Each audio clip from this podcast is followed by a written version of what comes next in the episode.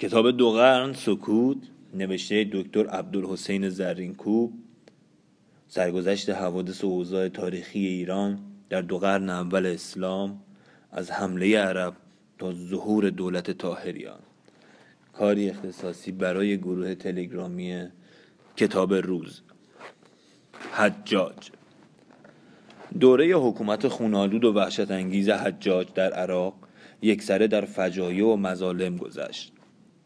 داستانها و روایات هولناکی از دوران حکومت او نقل کردند که مایه نفرت و وحشت طبع آدمی است. گویند در زندان او چند هزار کس محبوس بودند و فرموده بود تا ایشان را آب آمیخته با نمک و آهک می‌دادند و به جای تعام سرگین آمیخته به گمیز خر. حکومت او در عراق 20 سال طول کشید. در این مدت کسانی که او کشت جز آنان که در جنگ با او کشته شدند اگر بتوان قول مورخان را باور کرد بالغ بر 120 هزار کس بود. نوشتند که وقتی وفات یافت پنجاه هزار مرد و سی هزار زن در زندان او بودند. شاید این ارقام از اقراق و مبالغه خالی نباشد. اما این اندازه هست که دوره حکومت او در عراق برای همه مردم خاصه برای موالی بدبختی بزرگی بوده است. درباره حجاج قصه های شگفتانگیز و هولناک بسیار آوردهاند. نوشتند که وقتی از مادرزاد پستان به دهن نمی گرفت ناچار تا چهار روز خون جانوران در دهانش می ریختند. با این افسانه خواستند از این کودکی که مقدر بود روزی فرمانبردار جبار عراق بشود اجدهای خوناشان بسازند. حقیقت آن است که اوایل حال او درست معلوم نیست. گفتند که در جوانی معلم مکتب بود. در جنگی که بین عبدالملک مروان با مصعب ابن زبیر در عراق روی داد به خلیفه پیوست و با او به شام رفت. سپس از دست او معمور فتح مکه شد و آن را حصار داد. از بالای کوه ابو قبیس با منجنیق بر مکه سنگ بارید تا آن را بکشود و ابن زبیر را که به حرم رفته بود بگرفت و بکشت. پس از آن حکومت مکه و مدینه و یمن و یمامت جانب خلیفه به دو واگذار شد. دو سال بعد او را به حکومت عراق فرستادند و عراق در آن هنگام از فتنه خوارج دمی آسوده نبود. با این خوارج ناراضیان و علل خصوص موالی غالبا همراه بودند. کسانی که هنوز در اسلام به چشم آشتی نمی‌دیدند خیلی زود ممکن بود فریفته دعوی کسانی شوند که خلیفه را ناحق می‌دانستند و مالیات دادن به او را در حقیقت به مسابه حمایت و تقویت او میشمردند. حکومت حجاج در عراق با قصاوتی بینظیر توأم بود و استیلای او بر مردم به منزله تازیانه و عقوبت و شکنجه بود. در ورود به بصره خطبه خان که از قصاوت و صلابت او حکایت می‌کرد. حجاج با آنکه خوارج را مالش سخت داد از بس بیداد می‌کرد خشم و نفرین مسلمانان همواره در پی او بود.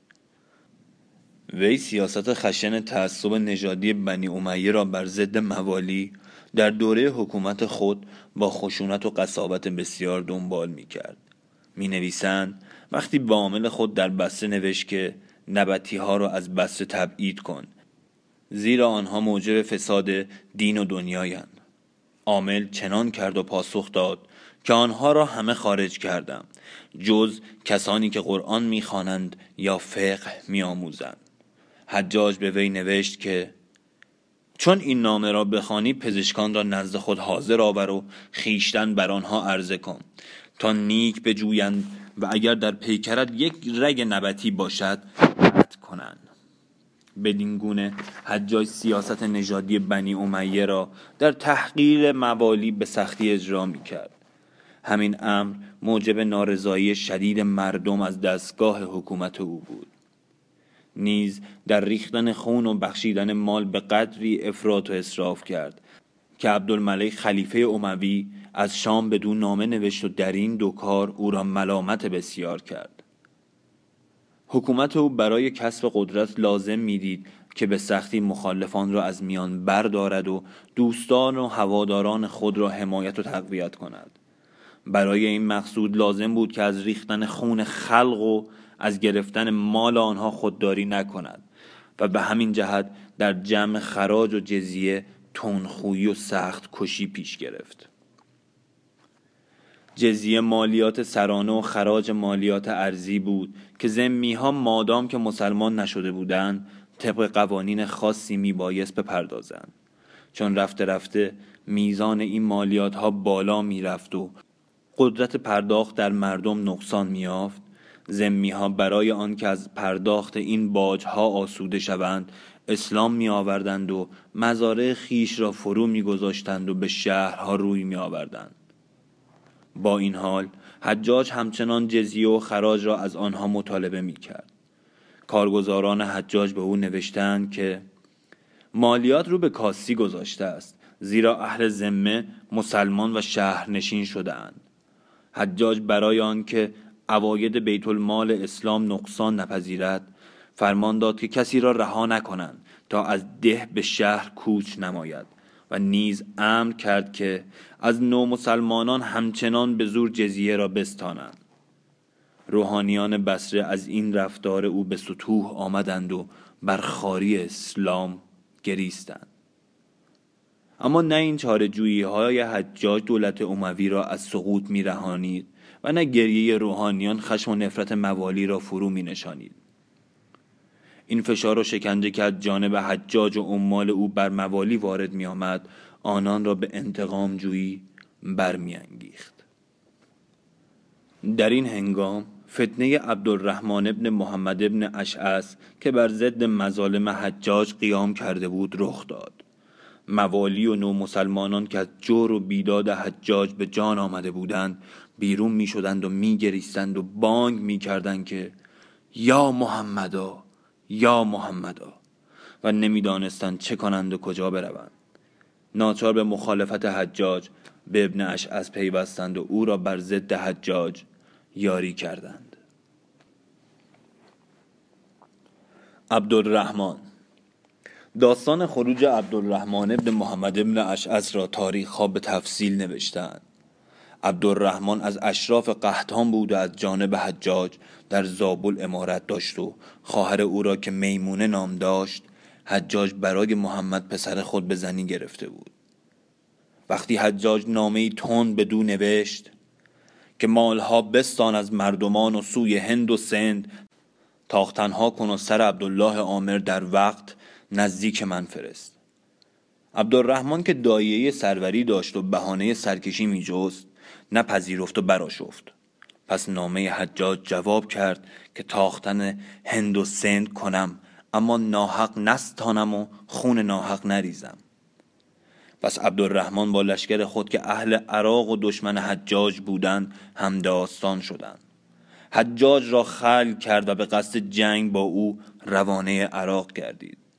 در نزدیکی شوشتر حجاج شکست خورد و به بسره گریخت و از آنجا به کوفه رفت.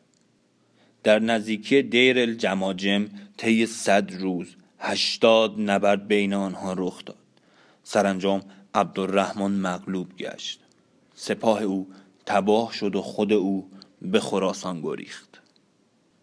درباره فرجام کار این عبدالرحمن نوشتند که چون از حجاج شکست خورد بگریخت و از راه بصره و فارس و کرمان به سیستان رفت و مردم او را به سیستان قبول کردند. اما مفضل ابن محلب و محمد پسر حجاج به تعقیب او برآمدند و او مجبور شد سیستان را فرو گذارد و به زابلستان به زینهار زنبیل رود. چون برفت خبر سوی حجاج رسید و حجاج امارت ابن تمیم القیسی یا لخمی را به رسولی فرستاد سوی زنبیل و بیامد با زنبیل خلوت کرد و عهدها فرستاد. که نیز اندر ولایت تو لشکر من نیاید و از مال تو نخواهم و میان ما دوستی و صلح باشد بر آن جمله که عبدالرحمن اشعث را و فلانی را از یاران وی سوی من فرستی. پس عبدالرحمن را زنبیل بند کرد و آن مرد را و بندی بیاورد و یک حلقه بر پای عبدالرحمن نهاده بود و یکی بر پای آن مرد. بر بام بودند. عبدالرحمن گفت من حاقنم به کنار بام باید شدند هر دو به کنار بام شدند. عبدالرحمن خیشتن را از بام افکند هر دو بیافتادند و جان بدادند و نام یار عبدالرحمن ابوالانبر بود. در این حادثه بیشتر کسانی که به یاری ابن اشعث و به دشمنی حجاج برخواستند فقها و جنگیان و موالی بسره و عراق بودند. حجاج آنان را به سختی شکنجه داد. موالی را پراکنده کرد و هر کدام را با قرای خود فرستاد و بعد دست هر یک نام قریهی که او را بدانجا میفرستاد نقش داغ نهاد. حتی زاهدان و فقیهان نیز که در این ماجرا بر ضد حجاج برخواسته بودند عقوبت دیدند. سعید ابن جبیر از آن جمله بود. وی از زاهدان و صالحان آن عصر محسوب می‌شد و به قدری مورد محبت و احترام مردم بود که اگر چند عرب نبود مردم برخلاف رسوم پشت سرش نماز میخواندند. گویند وقتی او را دستگیر کردند و پیش حجاج بردند از او پرسید وقتی تو به کوفه در آمدی با آنکه جز عربان کسی حق امامت نداشت مگر من به تو اجازه امامت ندادم؟ گفت چرا دادی؟ پرسید. مگر تو را قاضی نکردم؟ با آن که همه اهل کوفه می‌گفتند جز عرب کسی شایسته قضا نیست. گفت چرا کردی؟ سوال کرد. آیا من تو را در شمار همنشینان خیش که همه از بزرگان عرب بودند در نیاوردم؟ گفت چرا در آوردی حجاج گفت پس موجب اسیان تو نسبت به من چه بود؟ فرمان داد تا او را سر بریدند و بدین گونه بسیاری از کسانی را که همراه ابن اشعث بر ضد او برخواسته بودند به سختی مکافات داد و در این کار چندان بیرحمی و تون خویی نشان داد که خلیفه اموی از دمشق صدای اعتراض برآورد. مخصوصا موالی در این فاجعه زیان بسیار بدیدند. از جمله کسانی که با ابن اشعث بر ضد حجاج قیام کردند فیروز نام از موالی بود. دلاوری و چالاکی او حجاج را سخت نگران می داشت. حجاج گفته بود هر که سر فیروز را نزد من آورد او را ده هزار درم بدهم. فیروز نیز می گفت هر کس سر حجاج را برای من آورد صد هزار درمش بدهم. سرانجام پس از شکست ابن اشعث فیروز به خراسان گریخت آنجا به دست ابن محلب گرفتار شد. او را نزد حجاج فرستادند و حجاج او را به شکنجه های سخت بکشت. این خونریزی ها و بیدادگری ها ایرانیان را بیشتر به تقیان و اسیان برمیانگیخت. آغاز قرن دوم هجری سقوط امویان را تسریع کرد. قیام ها و شورش هایی که علویان و خارجیان در اطراف و اکناف کشور پدید می آوردند دولت خودکامه و ستمکار بنی امیه را در سراشیب انحطاط می افکند. خروج زید ابن علی. از رسوایی های بزرگ امویان در این دوره خشونت و قصاوتی بود که در فرو نشاندن قیام زید ابن علی ابن حسین و پسرش یحیی نشان دادند. این زید ابن علی نخستین کسی بود از خاندان علی که پس از واقعی کربلا بر ضد بنی امیه تقیان کرد و در صدد به دست آوردن خلافت افتاد. وی یک چند پنهانی به دعوت مشغول می بود و زمینه شورش و خروج را آماده می کرد. گذشته از کوفه که در آن زمینه افکار را برای خیش آماده کرده بود چندی نیز به بسره رفت و در آنجا هم به جمع یاران و تهیه همدستان پرداخت. با این همه وقتی نوبت اقدام فرا رسید والی کوفه چنان پیش از بسیج جنگ کرده بود که یاران زید را یارای مقاومت نماند و از پیرامون او پراکنده شدند. درباره داستان خروج او نوشتند که زید پیوسته سودای خلافت در سر داشت و بنو امیه می‌دانستند پس اتفاق افتاد که هشام خلیفه اموی زید را بود. یعنی از خالد ابن عبدالله القصری امیر سابق کوفه که او را هشام باز داشته بود و مصادره کرده بود و یوسف ابن عمر را جایش فرستاده بود متهم کرد و نامه به او نوشت تا پیش یوسف ابن عمر امیر کوفه رود. زید به کوفه رفت و یوسف از او حال پرسید. زید معترف نشد. یوسف او را سوگند داد و بازگردانید. زید از کوفه بیرون آمد و روی به مدینه نهاد. کوفیان پیش او آمدند و گفتند صد هزار مرد شمشیرزن داریم که همه در خدمت تو جان سپاری کنند. باز ایست تا با تو بیعت کنیم. و بنو امیه اینجا اندکند و اگر از ما یک قبیله قصد ایشان کند همه را قهر تواند کردن تا به همه قبایل چه رسد؟ زید گفت من از عذر شما میترسم و می‌دانید که با جد من حسین چه کردید؟ ترک من گیرید که مرا این کار در خور نیست. ایشان او را به خدای تعالی سوگند دادند و به عهود و مواسیق مستحکم گردانیدند و مبالغه بسیار نمودند. زید به کوفه آمد و شیعه فوج فوج بیعت می کردند تا پانزده هزار مرد از اهل کوفه بیعت کردند به غیر از اهل مدائن و بسره و واسط و موسل و خراسان. چون کار تمام شد آنگاه دعوت آشکار کرد و یوسف ابن عمر که از طرف بنی امیه امیر کوفه بود لشکری جمع کرد و جنگی عظیم کرد. در میانه جنگ ناگاه به تیری که بر پیشانی او آمد کشته شد. یاران او را دفن کردند و آب بر سر او براندند تا گور او پیدا نباشد و او را از خاک بر نیارند. یوسف ابن عمر در جستن کالبد او سعی نمود و باز یافت و فرمود سلبش کردند و مدتی مصلوب بود. بعد از آتش بسوختند و خاکستر او را در فرات ریختند. پس از بدار زدن سرش را نیز به دمشق و سپس از آنجا به مکه و مدینه بردند.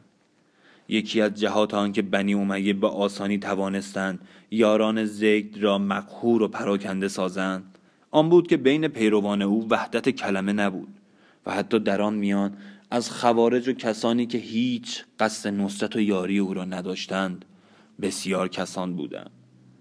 ضعف و مسامحه مردم کوفه و دقت و مواظبت جاسوسان و منهیان بنی امیه نیز از اموری بود که سبب شکست زید و پیروزی امویان گشت. یحیی ابن زید پس از زید پسرش یحیی در خراسان برخاست. اما او نیز مانند پدر کشته شد و با قتل او دست بنی امیه دیگر بار آلوده به خون یک بیگناه دیگر گشت. این یحیی در همان روزهایی که پدرش به یاری کوفیان با بنی امیه به ستیزه برخاست در کوفه جان خود را در خطر دید. از این رو اندکی بعد از قتل پدر پنهانی از کوفه بگریخت و با چند تن از یاران خیش به خراسان رفت. در سرخص خوارج که با بنی امیه میانه ای نداشتند در صدد برآمدند که با او همدست شوند و سر به شورش برآورند. اما یاران یحیی او را از اتحاد با خوارج باز داشتند و او به بلخ رفت. در آنجا به تدارک کار خیش پرداخت و یاران بر وی گرد آمدند.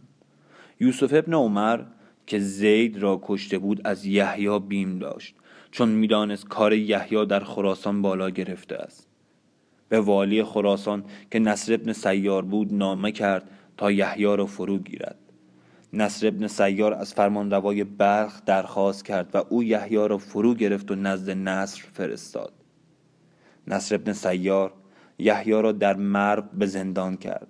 اما ولید ابن یزید خلیفه اموی که به جای هشام خلافت یافته بود نامه به نصر ابن سیار نوشت و او را فرمان داد تا یحیی را آزار نرساند و رها کند. نصر او را رها کرد و بنواخت و نزد خلیفه روانه نمود.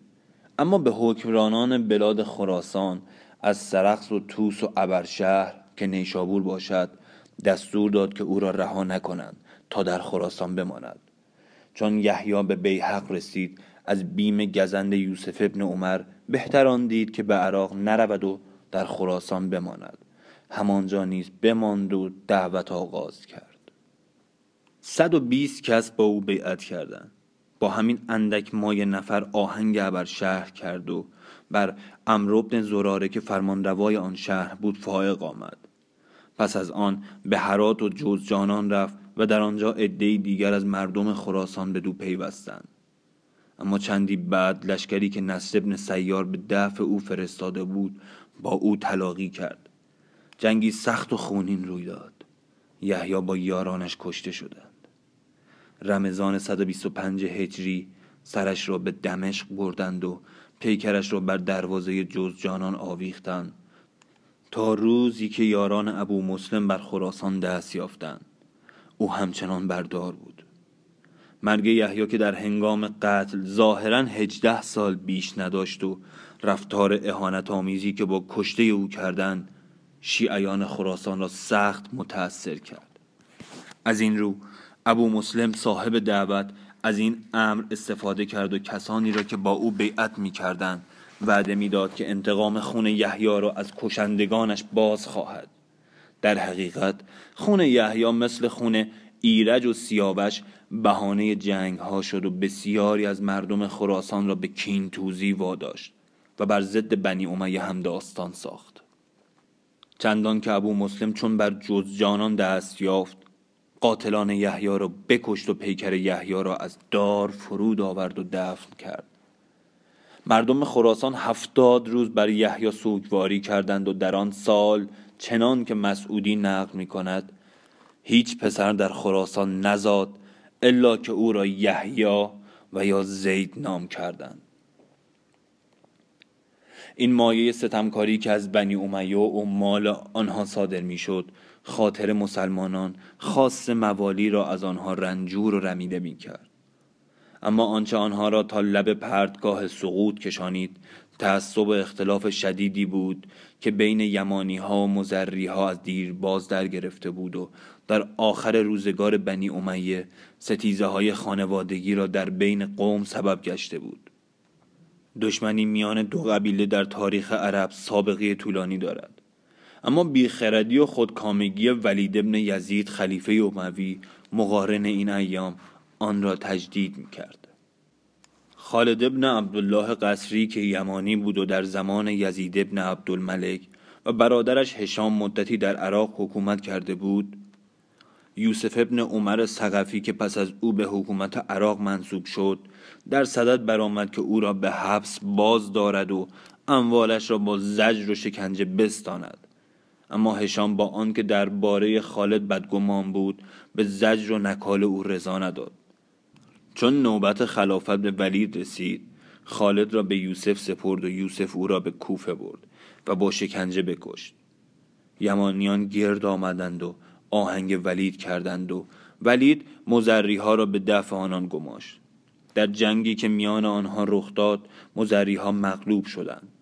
یمانی ها به دمشق در آمدند و محمد ابن خالد را که ولید بازداشته بود آزاد کردند. سپس یزید ابن ولید پسر ام ولید را به جای او برداشتند و ولید را به خاری کشتند.